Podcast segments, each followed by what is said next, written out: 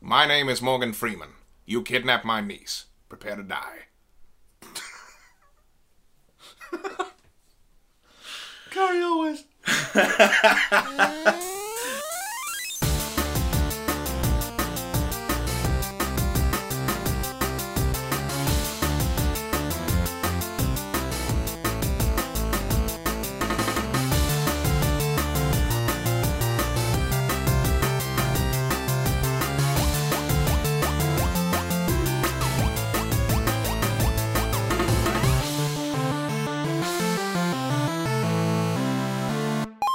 Ladies and gentlemen, and Phil.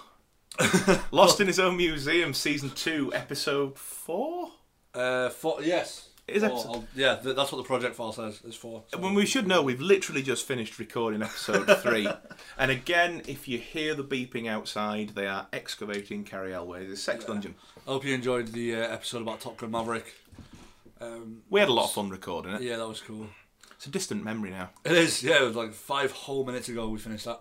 Absolutely, we did. Um, so yeah, we're recording things in bulk. Um, so if you've reached out to us on social media, um, expecting to, to for a shout out in the next episode, we're very very sorry that that's not happening. Absolutely. Um, Do you know what I was thinking about this? And we can we can have a little bit of a board meeting on air if you like. Oh, yeah. It's radio. Hans Radio, put the gun away. Fourteen for fourteen. David Fincher, James Bond, and. Um, Is that it? Yeah, I think that's it. I don't know if we've got any more. Like, that's- we're creating our own little cliches. we have indeed. Um, what I was thinking is we could maybe because we used to do the questions, Yeah. and sometimes we get loads, and then other times we get two or three. We could maybe do an episode of questions at the end of this season if folk like it. Yeah, we can do that, actually. Yeah. So we could yeah. put that out to you guys at home, you you fantastic loyal listeners. If there's stuff you want us to talk about, or questions you want us to answer, or like what ifs, or debates, or just anything in general, we might towards the end of this season do a do an episode of just that. We might even treat you to a YouTube video. We could do indeed. Could definitely do. a YouTube That means we have to put clothes on, Phil, I know. which is a real shame. It's just, it's just not on, is it? Because to quote Seth MacFarlane, to do this, I have to be physically and emotionally nude. What's that from? It's an interview where he's talking about recording Brian. And this is how I transitioned from being a poor Vietnamese immigrant to the Caucasian success story you see today. But that's not what we're here to talk about. Um, we had a movie night the weekend just gone, and we watched two absolutely fantastic movies. Uh, very, very polarized. very, very, very polarized movies. totally different. Um, I won't, we won't spoil what the next one's going to be, but you can you can come into that uh, momentarily. It's going to be a bit of a double bill because there's a movie and then there's a movie about the movie. Yeah, yeah. And we're going to talk We're about gonna both. talk but about both. that there, there's your only clue. Um, but this this episode, this week, this month, this year, whenever we decide to put this out for you, is about Kiss the Girls, which is the um, adaptation of the James Patterson book from the 90s, starring Morgan Freeman, Ashley Judd, Carrie Elways, amongst others. And it was amazing. I mean, I, I just watched The Bone Collector quite recently, and it's just, you know it's um sa- it's the same author, isn't it? Yeah, I think it's the same author, and it sort of it, it prompted the prompted the thought because I was like, oh, Mm. if you like that, you'll you'll like this, Yeah, and and it links nicely quite back to the, the previous episode as well, doesn't it? Where we sort of th- these are the sort of films that I love where they're not. This isn't winning Best Picture. yeah. This is the, this is the stuff that's like that's kind of the in between. You know, uh, uh, like alongside your sort of Contact and The Fugitive and, ba- and movies like Yeah, you, this is just a good film. Yeah, it's it's just a good solid movie. Um, good story, really original ideas. Um, Absolutely, yeah. that being said, you know a lot of tropes, a lot of kind of um, the killer is in the room somewhere. Yeah, absolutely. We 'cause just don't know where he is. I, I obviously had seen this film probably three or four times over over the years, and it's you know obviously one I enjoy coming back to every now and then and enjoy. But it was your first time watching it, wasn't yeah, it? Um, and I, I don't know whether I'm just not used to movies like that because I keep expecting it to be like this. I've been spoilt rotten by like newer films. I keep expecting the big plot twist and the big reveal about the killer to be like, oh, it's just some famous actor who hasn't been in the rest of the movie, yeah, not like someone that we already know. yeah. well, It's, it's kind of the David Fincher thing with Seven, isn't it? Is that Yeah. um, you, you, your boy Mr. Spacey turns up, doesn't he, in the Yeah. beginning of the third act and sort of like you say, he's not been there the wh- the whole the whole film sort of thing. Because you, you were saying to me throughout Kiss the Girls, well, that, is that Brad Pitt? Yeah, it was like the voices like it's it's it's either Brad Pitt or um or who was the other one? Um the ah the, the guy who played Danny in Pearl Harbor, he's in lots of who's uh, Josh Hartnett. Josh Hartnett, yeah. From um I need to think of a better sin City. than that. He was in for Sin City and um the really weird one about the assassins. Lucky number seven. Lucky number eleven, yeah, that one. Anyway, sorry, that was a weird tangent. It was indeed a weird tangent. Just had to think of a better reference than Pearl Harbor for Josh Hartnett. Just can't settle on that. We even referenced it in the last episode. it's that- oh yeah, when you're on your way to bomb the Japanese and you get your picture of your girlfriend out, definitely gonna die. Does that mean we're going to have to talk about Pearl Harbor later in this series? That's a possibility. It is possible. We'll put that out on uh, on social media. Yeah. Do you who want wants us to talk us to talk about Pearl about Harbor? Your poll options will be no, and please God no. So um, I I really enjoyed Kiss the Girls. I, I thought It, it was it was great. Yeah, a bit of a bit of a plot recap. So there is a a serial killer um, out there called the Casanova Killer. He's abducting young girls, and then when he's when he's finished with them, um, holding them in his uh, in his little sex dungeon, um, he's he's tying them up to, to trees in the woods and leaving them to be to be found in the in the wilderness sort of thing. Um, Morgan Freeman's character is a detective, but he's also a, a psychologist yeah, that's an interesting. Uh, and uh, yeah, it was it was a really interesting mix, wasn't it? And I, th- I think the beginning of the film we get this sort of like this opening scene, don't we, where he's he's talking um, to to a woman who's just shot and killed her abusive husband, and she's there about to commit suicide, isn't she? And he Yeah. talks her down, and Talks so her down. I, I think he's meant to be like a negotiator. yeah, I mean, it, but, like I think the whole thing is that um, it, it's just it's a very typical thing to do in like a in like a mystery novel is to kind of find a selection of skills that would be really useful for, for your main character to to move the plot forward. Um, so yeah, with Morgan Freeman, he's he's a seems to be like an an expert in forensics, an expert in psychology, and also a police detective. I think Yeah. that's a good kind of that's a good rounding off for your sort of Poirot type character. Absolutely, and uh, again, harkening back to something I said last episode, don't you think that Morgan Freeman, wherever he turns up, he just plays Morgan Freeman? Yeah, He's, yeah. he's like he- he's superb, isn't he? He's so cool. I remember saying that. He's just he's the coolest he, guy. he- he's the actual epitome of cool. yeah. But I can't think of a performance where I've seen him do anything that strays too far from type. No, I can't. Even even playing like God in Bruce Almighty. I was just thinking exactly that. It's like- He's still he, he just just touched Morgan Freeman. he just just brings so much cool to it. It's almost as if he's like, the, he is all of these characters, and it's like he's just collecting them along along the way and turning them into Morgan Freeman. So like Morgan, Fre- you know, like, I, I mean, I'm not a churchgoer, but if I was, do you know what I mean? It would, I would have Morgan Freeman's face in my head. Yeah, Um, absolutely. it's, yeah. It's yeah, it's, it's uh, he's he's just a great choice for for nineties, um, you know, sort of like nineties crime and, and and thrillers. And you, you get the impression that he could, he could really like that. You, he's not somebody you'd want to get on the wrong side of, whoever he plays. Yeah, like sort of he, he's he's friendly, but he commands that respect. And you made the Yeah. commentary really early on that it was nice that he was playing a, a somewhat everyman. Like he's training down the gym and he's coaching the the young kid in the boxing ring, and Yeah, sort of he, he does just feel like a normal bloke, doesn't he? Even though he's got all these extraordinary skills, like you've just said, yeah, yeah. he's still a normal bloke. yeah I like that. Um, and I, I'm a big fan of Ashley Judd as well. I think she's great. Oh, Um, she she is superb. Yeah, I, I- well, I remember saying because like one of the things I was I was thinking about. Um, I was talking to somebody recently about about sort of what I what I really love about the acting craft, and it's stuff like that. It's like there's, there's a scene with Ashley Judd when she's in the gym, in the gym at the beginning, and uh, there's this sort of this look comes across her face. It's about four different emotions in one that are all sort of vital for the scene. But you're like, what are you thinking about? Like how Yeah, how you how do you get there? That's amazing. It's like I I, I really really like Ashley Judd, and I think it's she's a- very very a good. real shame that she doesn't appear in stuff anywhere near as, as often as she as she used to do. And her and Morgan Freeman work so well together. They've done a couple of things in the nineties. Do you remember High Crimes, Yeah, where she's the military lawyer? Aye. Uh, that that was that was brilliant. Was that as well? Um, but you know, and a similar sort of uh, not similar premise in terms of it's not a serial killer, but she's she's determining whether or not somebody is a killer or not, and it's similar sort of stakes available, and it's you know Yeah. sort of it's it's got that sort of thriller minute sort of thing. But with, with this one, Morgan Freeman's character, his his niece gets kidnapped, and that's how he gets involved. Yeah, so in it's this- personal for him rather than Yeah, and I, and I think he sort of he plays that really well, doesn't he? Yeah. Um, because he, he, he manages to maintain a, an air of professionalism throughout the the majority of it.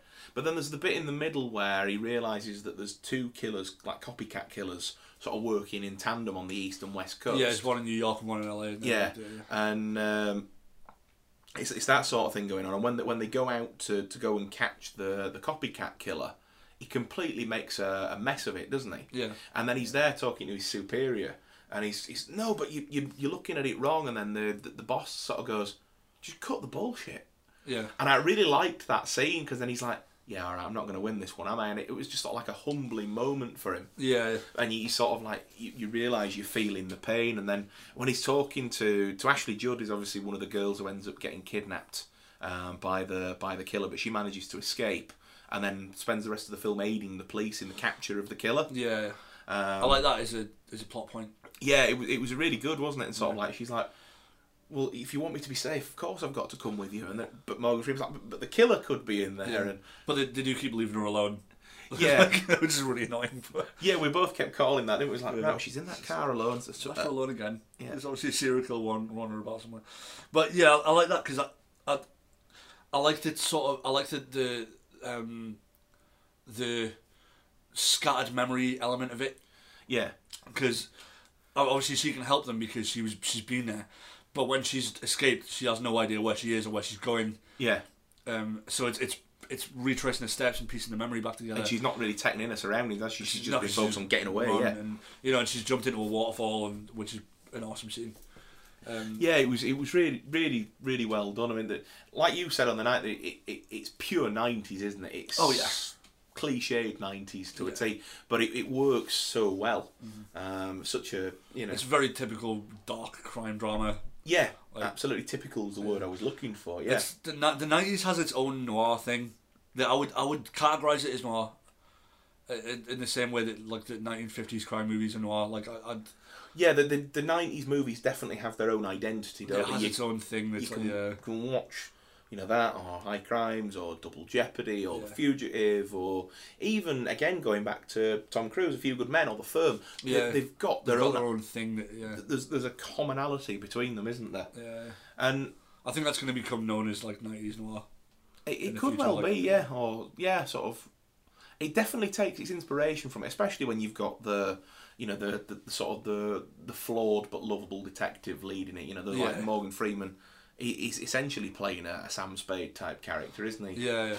but Um, it, it's it's the it's the kind of the very very clever and very cool, but also very brooding and depressed about something and has a vendetta of some kind and like the you know Yeah, absolutely. And with with this one, it's like he's he's obviously trying to do the job and trying to do it by the book, and you know he- he does seem genuinely respectful of the fact that you know he's because Brian Cox plays one of the one of the, the, sort of like the the commissioners, doesn't he, of the, Oh, yeah. the of the local police force. he's brilliant. And he's he's great in it in a very small role. Brian Cox is brilliant in anything that he's in.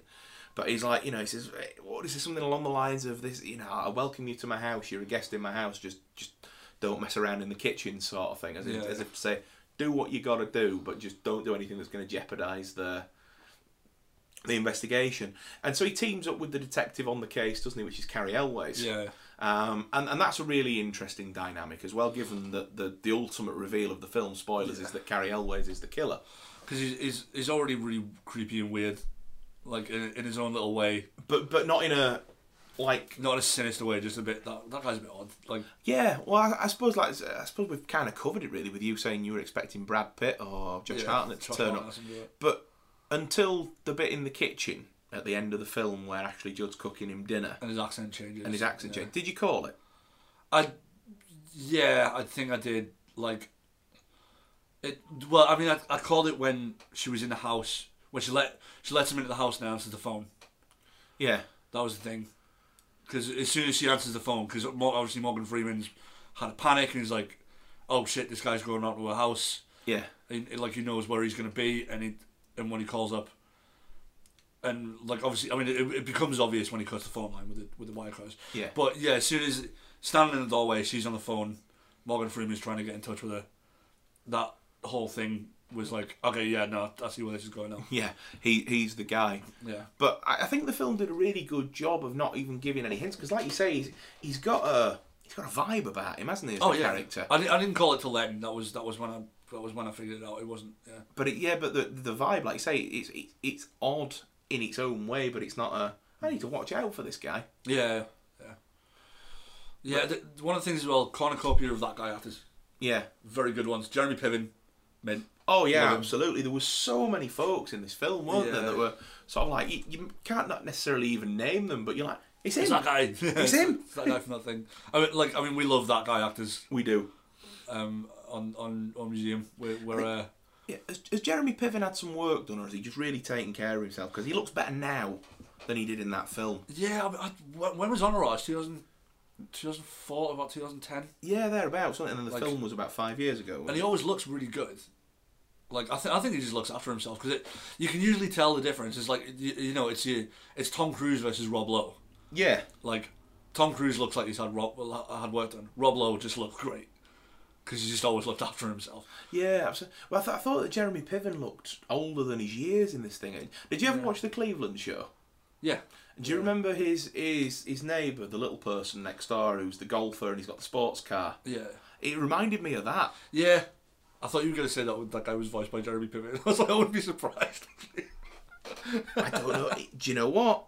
it might well be. It, it might well be. He's definitely had a hair transplant. I mean, I'm, I'm massive on Entourage. I, I absolutely love Ent- Entourage. And, like, yeah, Jeremy Piven's character in that is just. Oh, apparently he's in Edge of Tomorrow as well. Okay. The only other thing I've seen him in is uh, uh, Smoking Aces. He's in Sin City as well. Oh, yeah, he's the. He's, the, um, he's Bruce Bob. Willis's partner Yeah, Bob. because he shoots him in the car. and the, yeah. Yeah, he's not in the Cleveland show. And I- and I just want to stress for uh, legal reasons, I don't know whether he wears a wig or not. Yeah. Wouldn't like to say one way or the other. Absolutely. Jer- Jeremy Piven, why don't you come on the show and we'll find out. Absolutely, but I but think yeah, if you asked him, he'd do it. like, I tell you what, mate. If you want to reach out to him, I would have the best time. Uh, but I mean, you- you Tony Goldwyn in there. You've got Bill Nunn, obviously Brian Yeah. Cox we mentioned, um, obviously Jeremy Piven as well. Um, I think Mina Savari's in this film yeah. um, as well. She's one of the girls that gets um, gets sort of you know kidnapped. I think it's a blink and you'll miss. I think 'cause it's pre-American Pie, so I don't think it's necessarily somebody uh, you know that they would have focused on in the film. But yeah, there's, there's there's loads of folk in it that you sort of maybe wouldn't recognise by name, but you'd certainly like you said go, oh, it's them. It's that. Yeah. I mean, it's oh, it's that guy from that thing. I mean, like, yeah. Like, I, there's very few of those those kind of actors that I do know by name, but it's always like, oh yeah, it's you know, um, it's always it's people like William Fittner and, um, I'm trying to think of more off the top of my head. No, absolutely. or Philip Baker Hall, God rest him, he passed Yeah. away uh, since we've last done an episode as well. My my favourite, that guy. Um, but th th there's too many of them to mention, isn't there? Oh, yes. Uh, Powers Booth was one for a while, wasn't there? And um, yeah, th th there's so many of them. Chris Christopherson, to be fair. I mean, outside of that, the Tarantino sphere, like I, I think like Harvey Keitel probably fits into that. Yeah, he, he probably. Harvey Keitel's one of those where he's he's not quite a that guy, but he's not quite a an A-list Yeah. sort of guy in, anymore. at Like least. Carrie Elwes. yeah, he's, he's he's in he's in Carrie Elway's land. Yeah, yeah, because Carrie Elwes is one of them where, like, I think especially in like the nerd sphere, you know, like eh, obviously in Princess Bride, he's in Robin Hood, Man in Tights, um, he was in the first Saw movie. Like, he's he's had these roles that are like where ev- where people know who he is. You know, like Yeah. like bad guy in Twister as well, which I love. Um, Liar that Liar, film. like Hey, champ! It's the, claw. I um I love Robin Hood Man in Tights. It's my favorite Mel Brooks movie. Like, I think it's it's just he is so funny. It, it's just superb, isn't it? Yeah. Blinking the blind lookout. It's cla- I'm. What are you doing over there? I'm guessing. the, the, the, the sheriff, his mole keeps moving, doesn't it? yeah, he's got. It's, yeah, the, the guy plays King John. Yeah, he's That's got a- King John, sorry. He's yeah. got a mole on his face. He's like, what have you got a mole on the other side? yeah, that, that's uh, that's a, that's definitely an episode for another time. We'll have to do a Mel Brooks special. Oh, definitely, we will do. Yeah, He's, uh, this, Car- I love Carrie Elways, and it, I, I haven't seen him in a lot of stuff, but he's always been like a prominent character.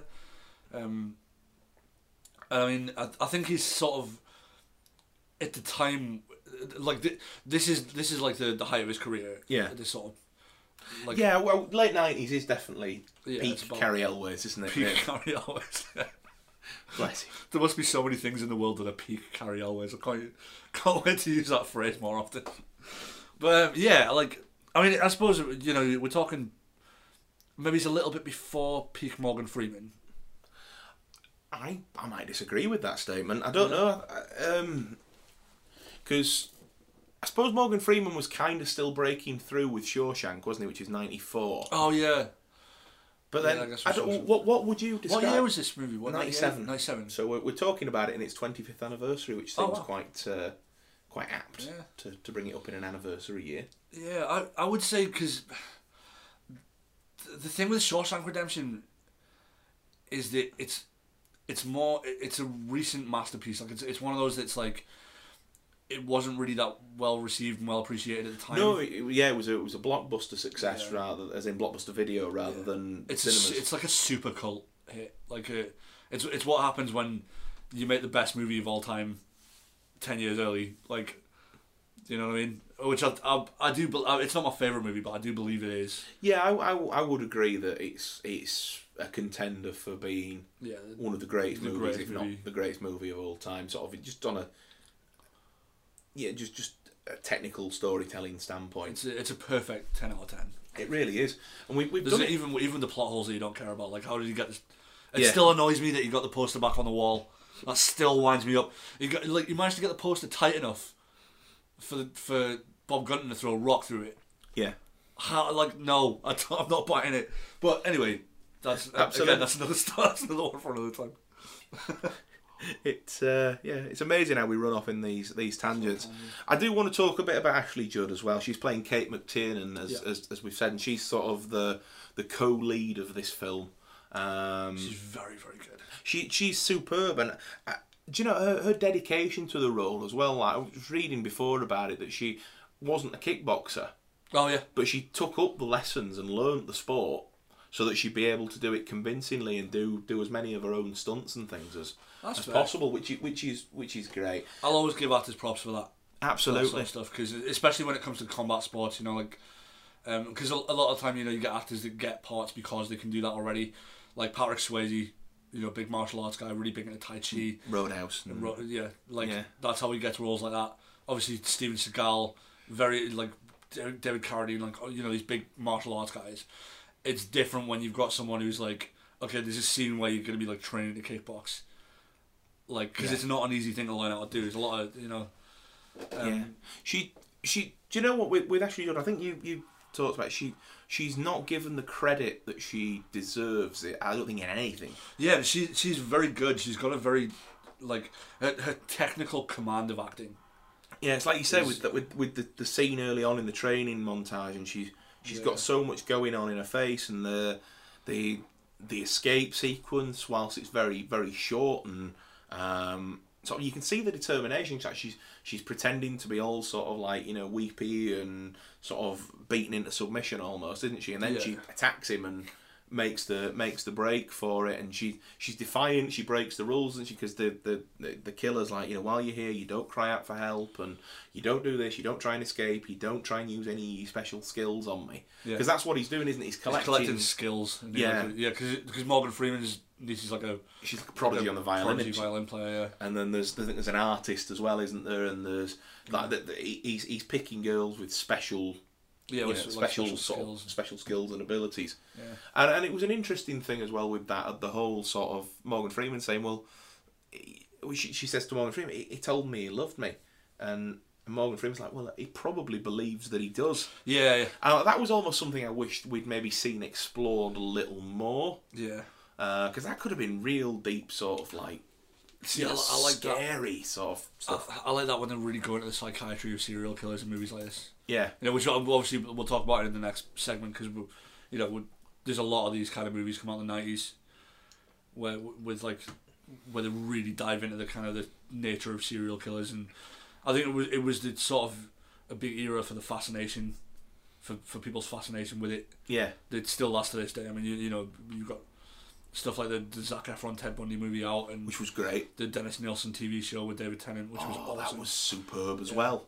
Um, but anyway, that's yeah, that's we'll talk about that in a bit. But Yeah, I do think I, I wish it was something that was explored more in the in the film, but I get that they have to condense it down. It can only, but you know, we've got a two-hour runtime. You know, s- stuff has Yeah. to, you know, hit the cutting room floor. and it is an action movie, really. Like you know, it- like even as a drama, it's got because of the nineties. Yeah, it, it balances the two quite well, though, doesn't it? Because there's never any dull moments in it, is there? It never stops, does it? Now there are a few, there's a couple of plot holes in it. Um, that kind of I don't know if it's just the thing with the milk bottle wouldn't work Yeah, I When think, it I think shoots you him have through to the kind of milk suspend disbelief with that, don't you? Because, like you said, it because might. it's all the, the muzzle flash is what's going to set off the yeah. But Yeah, pretty sure the hammer hitting the shell casing is going to do that as well. but yeah.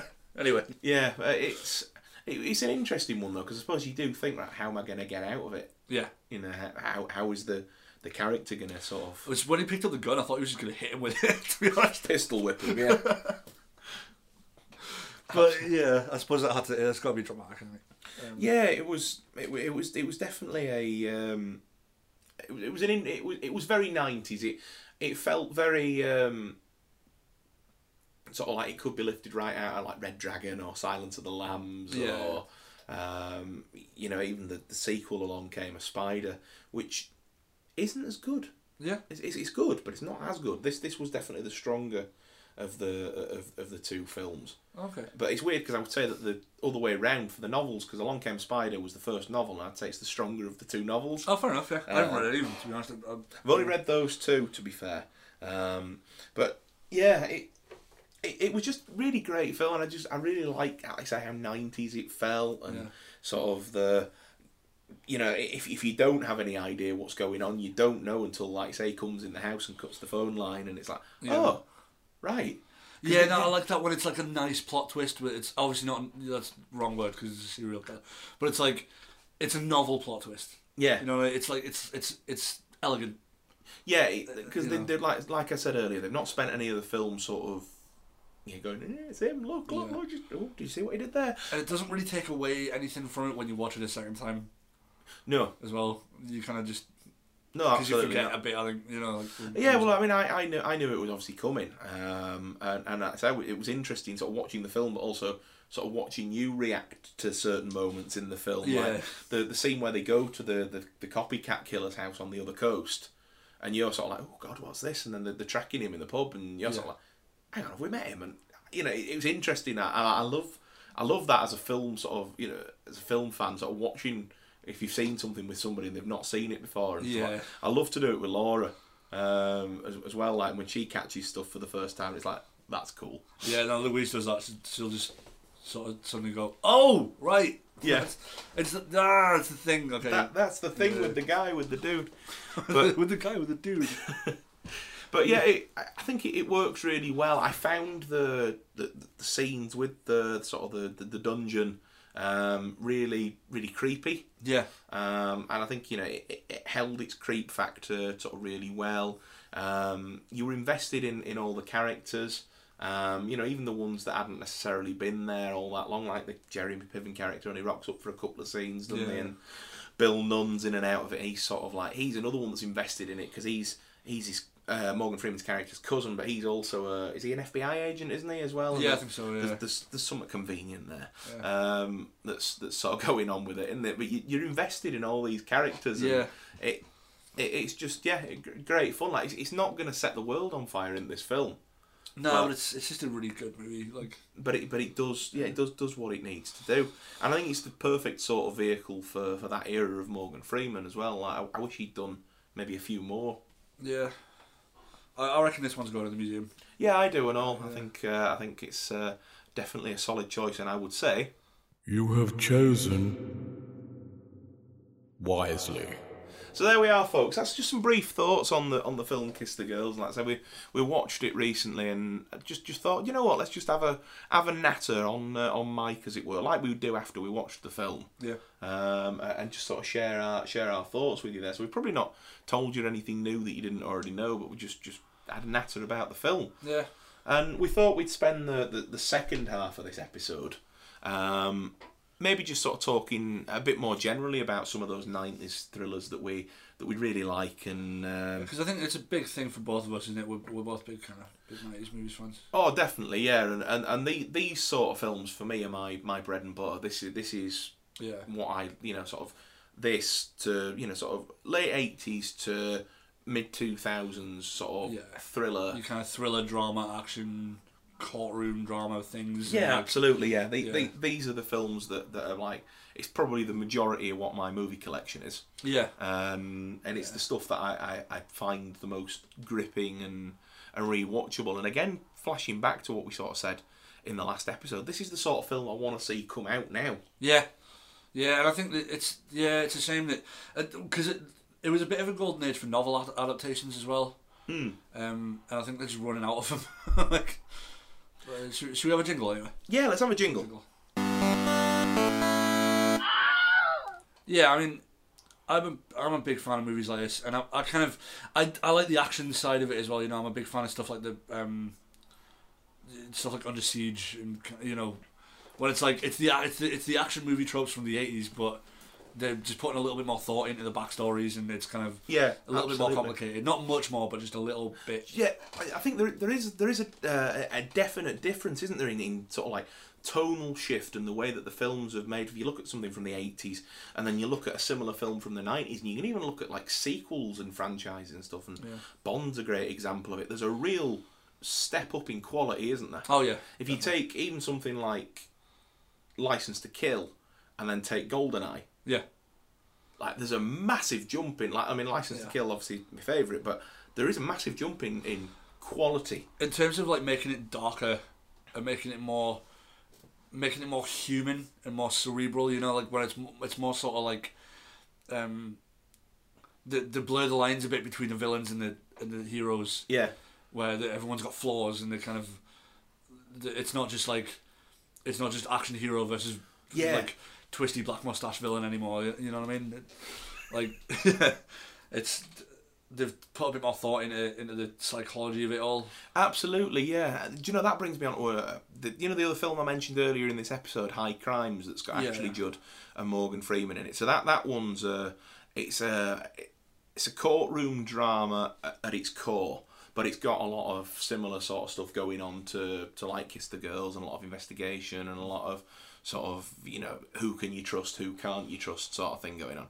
And Morgan Freeman's character in that is really flawed as Yeah. well because he's a, he's a recovering alcoholic and he's not trusted in any courtroom because for whatever reason the last time he was in a courtroom he was absolutely blitzed and just obviously made a fool of himself sort of thing but Ashley Judd's character decides to work with him because he's got the experience in the in the the field of which the you know the, the, the trial has been pursued sort of thing um and again like I say it, it's she she's blinded in that film by her sort of um well my husband can't possibly be a, a serial killer um and then he's obviously like I say he's got all these flaws because he's you know he's a he's an ex drinker and it's like you say it sort of blurs the lines a bit sort of thing Yeah. and then the, the the the husband in it who's the accused killer he's sort of like but it's just, but I- I'm in the army and I was special ops in the army. I got sent out on these missions. You can't say that I'm a murderer for doing my job.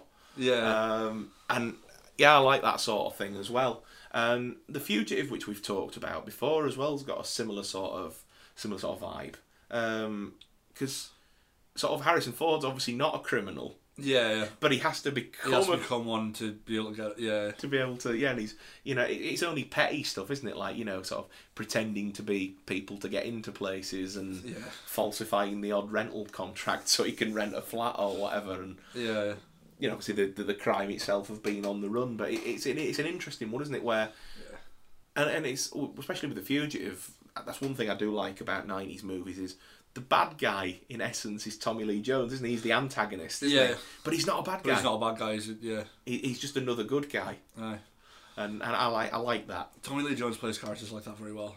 Like, I mean, going back to Under Siege because one of the things I love about that is that the, the, the, the bad guy is like someone who's been abandoned by the U.S. Navy.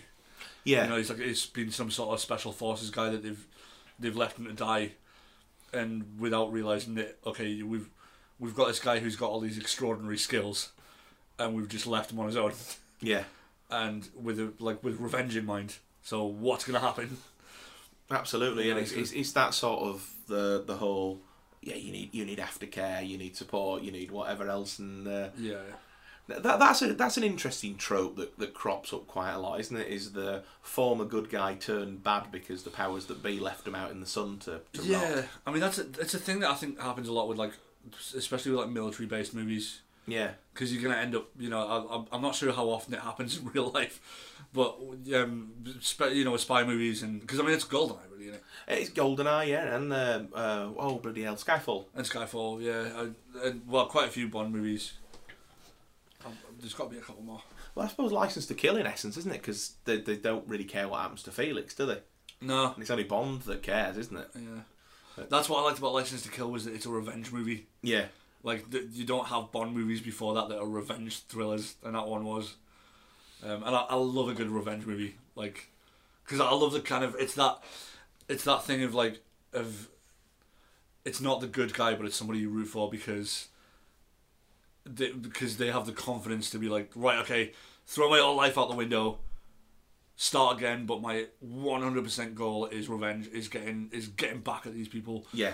Like it's, I love the Count of Monte Cristo. It's one of my favorites. That's that's a great film, is that as well? Especially that yeah, the Jim uh, Jim Caviezel, Caviezel and Guy Pearce and young Henry Cavill. and very young Henry Cavill when he was about sixteen, I think. Absolutely, yeah, that, that that's a good one as well. And th- this whole era of films, like I say, it's just just my favourite. I look back on it with such a uh, such a nostalgic lens Yeah, um, that it can be quite difficult sometimes to sort of almost critique them. Yeah. But I mean, th th- there's things like you know the the Hannibal Lecter movies I mentioned earlier, in particular Silence of the Lambs and, and Red Dragon. yeah, Um, I never really got on with Hannibal. I think I couldn't get past the the casting change of Julianne Moore taking over for. Um, yeah. Oh, bloody hell, Jodie Fisher. Jodie, yeah. Jodie Foster. Uh. Jodie, Jodie Foster. I was thinking. Yeah. so it was like Carrie Fisher and yeah, Jodie Carrie Fisher. Fisher and Carrie Fisher. Starring in Silence of the Doctor. Yeah, no, I I love these movies. I, I you know it's it's the sort of stuff that I find myself going back to. Um, and you know, talking about book adaptations, I mean, you know, it's, it's um, it's, you know, one one of my absolute favorites is uh, is Patriot Games. Yeah. With I, I mean, I love Harrison Ford anyway. Um, and Harrison Ford, he he did so many of these films. Harrison Ford made, yeah, loads of stuff like this. Um, he, he was the, the sort of the drama action hero of the nineties. he, was, yeah, I mean, but, yeah, you, like you said, Patriot Games and Clear and Present Danger, he's doing the Jack Ryan bit, and it's, uh, you know, and then obviously The Fugitive as well. Uh, but if you go back to the 80s, there's things like Frantic and Witness, they're Yeah. Mm-hmm. really solid stuff. Um, but I mean, he even did some of the, the other end of it as well with stuff like Six Days and Seven Nights. Yeah. uh, which is a bit more comedic, and he's not really an action hero in that, but he's he's more of a he's just a pilot that just gets thrown into a scenario where they have to fend off pirates. Yeah. Um, and Stardan Hesh didn't she passed away recently? Oh, okay. Yeah, she was the the leading lady in that. But then you get other things as well that he did where they go completely for the. There is a bit of a thriller angle to it, but it's not the main angle, and you get things like Random Hearts. Do you remember that? Yeah, that was weird. Where it was sort of like they couldn't make their mind up what they wanted that film to be, really, could they? That was a very strange movie. because there was the whole subplot, wasn't there, with the like he's, he's trying to bring down the mafia guy, but he's he's working in internal affairs, and then internal affairs are investigating him Yeah. because they think he's been too rough on this mafia guy, and then it all gets forgotten about, and then he's got this sort of Yeah. romance, if you can call it that, with the wife of the husband that his wife was cheating on, and And then they roll the credits. yeah, I was like, like quarter of the way through the story, which is really weird. Yeah, because we sort of like, all right, so so this mafia guy's going to be involved in it. He's going to be the reason why the husband and the wife are dead, and it's going Yeah. to be something personal to get back at. I don't think I've ever watched a film that's got so many like untied loose ends. Yeah, just glaring. They were holes just in like "Uh, it, Oh, yeah. because I remember the credits roll and I was like, wait, what? Like, are you serious? It's like.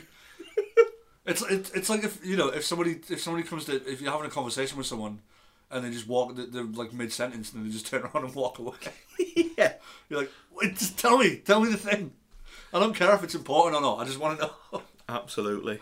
There's, there's there's so many of these films, and I'm I- as we're talking, I'm not I'm not going to uh, not going to lie, folks. I'm, I'm having a look at like on, on the IMDb page for, for Kiss the Girls and and the films that it's if you like this, you'll also like it. It's all the films that we've mentioned, like Double Jeopardy and The Bone Collectors on there. Both the Harrison Ford ones are, are on there that we've talked about.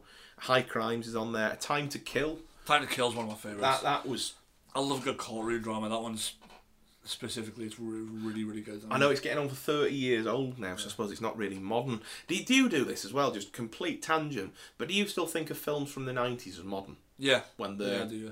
20 to 30 years old? 20, now? yeah, absolutely. It's- It's mental, like, Crazy. isn't it? It's partly just because I can see the same actors coming up. Um, you know, what I mean, like, like I'll, Matthew McConaughey is an actor I've got a lot of time for. Um, but you know, as a, as an actor and as a person, I think he's amazing. But it, he's in a time to kill.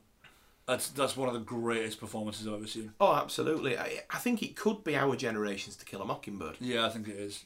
And that's I know that's that's a really bold statement to make, folks. But I sp- and I suppose it's really just the subject matter that that probably draws the the comparison from me. But it's it's solid. I do find with the nineties, with this era of, 90, of of movies as well, like particularly, particularly action movies, because I think that's where the, that's where the kind of the contrast is is widest between nineties between eighties and nineties. Yeah. The screenplays, it's it's like it's a it's a new era of screenplays. Oh, it's yeah, a new era of definitely. screenwriters that really want to make an effort to make these, to make it conversational.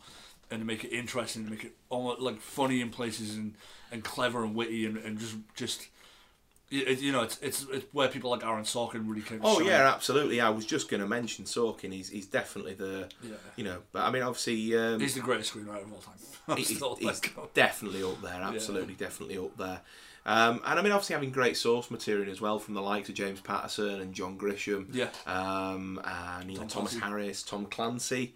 Um, you know, th- that's a great jumping off point. And you know, obviously, Akiva Goldsman's uh, another great screenwriter. Um, from from back in the you know oh, he's still writing now and, and still working Yeah. uh, i- you know, incredibly well. Uh, but the, the, there's there's loads of folk out there, too many to mention really.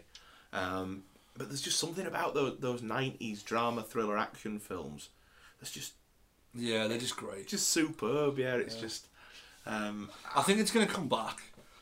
that, Yeah, that actually, style 'cause of it- filmmaking. Everything's coming around in cycles. Isn't it? I mean, we- you know, we've we're had, getting, yeah, I suppose we're getting a lot more '80s esque movies, we're, aren't we're we? rehashing the eighties now. I think we'll start rehashing the nineties next. But I, I think it is going to be. I don't want to see them remaking him, which, I, uh, but unfortunately, I think they probably will. Um, but yeah, I'd, I'd like to see that the idea of kind of original ideas coming back with like with. It doesn't have to be anything complicated. Just these these nice in the box crime thrillers yeah, you know, or escape convict, or you know, or prison dramas, or courtroom dramas, or whatever else. Doesn't have to be complicated. Just has to be well written. and yeah, absolutely. yeah. With some good actors in it, and and well directed, and some you know, I mean, it, it's not. It's not an era where I really think of it as an era for great cinematography, No, but there was, you know, I, I was we were watching Kiss the Girls and I was like, wow, this is, like, this is really well shot. Like, the, you know, it's well edited, really well put together. It's just a, you know, it's not anything. It's not Oscar bait. It's not wow yeah, it's not. big It's, landscape cinematography, but it's it's I, cool. I I said this last episode, and I really think this is where filmmaking needs to get back to. Is there needs to be more films where, you, like I said, they're just made to tell a story, to be a good film. They're not made with franchise in mind. They're not made with, and I know box office and money is always the key, yeah, but that they're not made with. We've got to do this. We've got to. There's got to be a sequel, or there's got to be a franchise, or there's got to be X amount of millions at the box office, or It's when, when they don't turn cinematography into a gimmick, which is because this is the thing. As much as I love like Wes Anderson and stuff like that, it's like I've, I mean I've said this on the podcast before. As long as every as long as you, everything's bright pink and you've got all these perfectly symmetrical camera shots and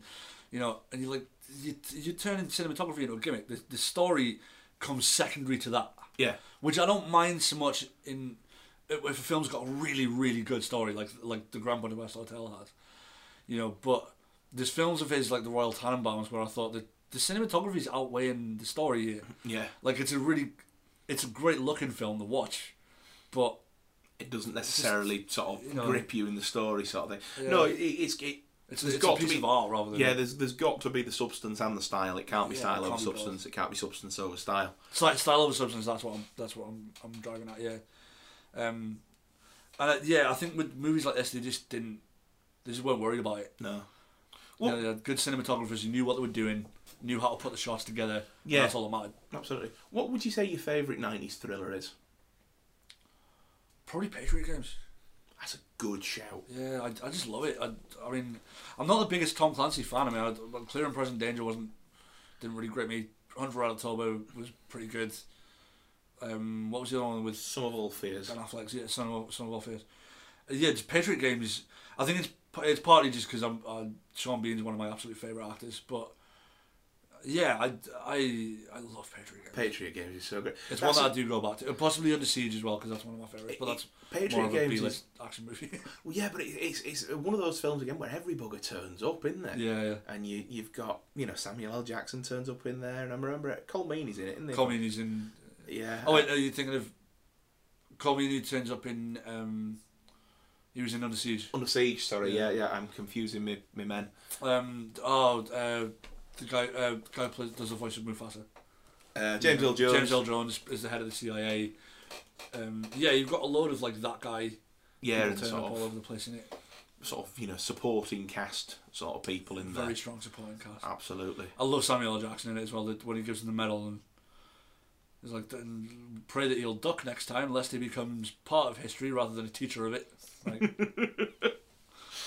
Oh, it was brilliant. I remember the last time I watched that was with you, and I'd forgotten that Samuel L. Jackson actually rocks up again at the Yeah. end. Like I just thought, I, I only remembered the classroom scene. I'm like, why would they get Samuel L. Jackson to just turn up, give him a medal, and then Yeah, yeah. go home again? no, he's in the. But he's in- yeah, he's in the final house. Scene in the house. I love that scene. Yeah, it's so good. Like isn't that whole sequence is great, where they like the the guys are wandering around the house with the the uh, with the the infrared it? Yeah, um, goggles on and to try and kidnap the royal.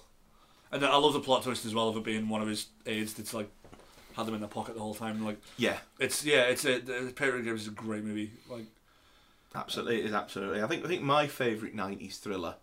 Uh, it's probably going to be a lot of people's, but it's Silence of the Lambs. oh fair, I wasn't expecting that. I thought you were going to say the future. I, I'd, I'd have to go for if we, if we're talking. I think it's weird because the, the fugitive, I love it, and I, I absolutely do love it, but I probably would take Silence of the Lambs over it if we're talking nineties thriller Okay, because I'd probably put fugitive more in action adventure as well as yeah, thriller. I fair Um, play. But yeah, but I mean, like you were just saying about the night goggles bit, and the the end sequence where again there's another killer with a sex dungeon. Yeah. Um, he rubs the lotion on his skin, or else he gets the hose again. But he he turns all the power off, doesn't he? And Jodie Foster's there in the dark with a gun, trying to like Yeah, yeah. find him, and I he's do love that bit. and the the whole "Would you do me? I'd do me" scene is incredibly creepy, isn't it? Oh yeah, And and it's kind of another one of those films is that where there's one of the bad guys, whilst Hannibal Lecter is an absolutely deplorable character, he's not really the bad guy of the film, is No. he? Because the the James Gum, the Buffalo Bill character, is the big bad Yeah. and the one that they're after, and then obviously Clarice Starling is the the thing, but. Even though Hannibal Lecter's a bad guy, it's that's that blurred line, isn't it? Like you were saying Yeah. earlier, because they, they know that they need him, I love that. I think we need movies like that. like No. more sort of like you know Yeah, It was an interesting thing that the Batman did. yeah, you, you remember as well because they um, th- they they brought Joker in it, didn't they? yeah. Right. at the end, Um, yeah. Did you see the? 'cause it's not in the actual final cut of the film, but did you see the deleted scene where Batman goes to visit Joker in Arkham and he takes one of the Riddler's messages Oh yeah, the, yeah. and he's sort Yeah, of like, I you love know, what do you make of this? And it was, yeah, the, the- definitely. I, th- I think that's an interesting uh, a trope. Uh, that. yeah. I, I don't know if it's used frequently enough to call it a cliche, but the sort of the whole, like you say, were y- you're an expert in this, so we need you sort Yeah. of thing. But um, Yeah, I'm trying to think where it, where else it's been used before. I mean, it, it's it's kind of an obvious one with the se- with serial killers. I, I think that's been done on TV quite a lot. yeah, It's sort like of we'll we'll, go back and get the you know we'll go visit him in prison. it- yeah and stuff like I mean uh, th- that was a big thing in um in uh oh not Castle what was the other one? The, me and Louise have just finished watching it. Um, oh Mine's gone blank. Chicago. Uh, the rookie. It's Rookie. The, there's a big thing in the rookie where they, they're going back, which is it's, that's great. If you haven't seen that, it's w- w- well worth watch. Nathan Fillion's new project. Um, yeah, well, there- there's a there's this kind of serial killer that they keep going back to to get advice from, and it's always reluctant. It's always like, you know, what we have to do. No, no, that's not an option. No, but like, who else? You know, it's always that. It's like, Yeah, and that, that's that's the, the like the Hannibal Lecter thing as well, Yeah. isn't it? Is the you know, okay, Starling, we're going to send you in. Um, I mean that that has such a that iconography of her going to visit him in the cell. Like they, they there's a whole episode of the newest season, Stranger Things, where the the two of the, the lead ladies in that go and visit a guy in prison because they need to get his it's pretty much shot for shot. Oh yeah, it is literally like they're they're in the the, the like the, the head doctor of the psychiatric prisons thing, and he's like, and you don't pass him anything through the drawer. You don't do you don't tell him anything personal about you, and it's literally the the, the, the thing that Doctor Chilton tells Starling when she goes down. Yeah. Um, right up to the point of right, well, I'm going to come and accompany you on, and I think it'd be better if I go without you. Oh, you could have told me that, and yeah. It's, it, it's all literally there as well. well, exactly the same. yeah. But just thinking, another another film that uses that thing uh, from a slightly different angle is The Rock. Oh, yeah, I suppose 'Cause it does. they 'cause get it's gone back Connery. to get the- yeah, They get Connery out of prison because he's the only guy to have ever escaped Alcatraz, and they want his yeah, they want his intel. yeah. It's like it's, uh, it's what I quite liked about like the it. I like that trope of like getting the of we're not quite bad guys enough to deal with this, so we need the really really nasty bastard. Like, they're like you know what they do in in Boondock Saints, Yeah, where the bad guys are like, we don't know how to deal with this. This guy's been rotting in prison for like 30 years or something, and he's an actual serial killer who's been a mafia hitman that's worked for like Murder Inc. at some point. We'll get him. Yeah. Do you know what I mean? Because he's like, he's like the big bad, the kind of like, he's the last boss in the video, in the 90s. yeah, video in, in, game. in the video game, yeah. Il Duce is out on the street with, and it's the it's the yeah it's the one guy six guns. he's just, he's just standing there in the middle of the street. Absolutely. Oh, but yeah, that's that's one of my favorite movies of the nineties. But that's very much a cult thing. Was the Boondock Saints? Absolutely. No, that's, uh, do you know that's that's a movie I need to go back and revisit. Oh, it's great. The I- I- second one was awful, but the first one Oh, was really good. yeah, um, All Saints Day or something like that that they call it. Yeah, it's written by the same guy as well. Troy Duffy wrote it, but Uh, The thing, the thing they're working on a third, you know. yeah, he do, well, it's his thing. He does like a movie every ten years. Yeah, but I think I think so far as I'm aware, um, Sean Patrick, what's his face, Flannery, Uh. Sean Patrick Flannery. and Norman Reedus have Norman both said that they, they would be open to, to coming back. Back up. Yeah, they're, they're both great. Oh yeah, absolutely, yeah, both both superb in it, yeah, Could be tricky with the, the Billy Connolly thing. Oh no, because he died in the second one, I think. yeah, The character gets killed in the second one. Yeah, it- it's um, that's a great movie, but it's again very, it's a it's a cult. It's a very very cult movie. yeah, Like, absolutely, yeah. It wasn't you know you're talking about a budget of about of about five hundred grand or something. like Yeah, had the- a limited theatrical run in about sixty. It is somewhere. I'm gonna in LA. say you, you can tell that it's not as big budget as some of the other films that we've we've talked about, Uh. but it's it definitely holds up on its own. it is very good. I think that one of the things that lets the second one down is that it's it's got more budget. Yeah, and the dialogue's horrendous. Yeah. It's so bad. Like Well, I say, yeah, one, one of the things, not the thing. yeah, um, and that that, uh, I, ca- I can never remember her name. The, wo- the woman that comes back to play the the other detective, the sort of the the uh, Willem Dafoe character from the first one. yeah. Because that's that was part of the thing with the first one as well. Is Willem Dafoe is exceptional. He really is. I was just going Like- to say about him as well. Oh my, he's he's, he's amazing.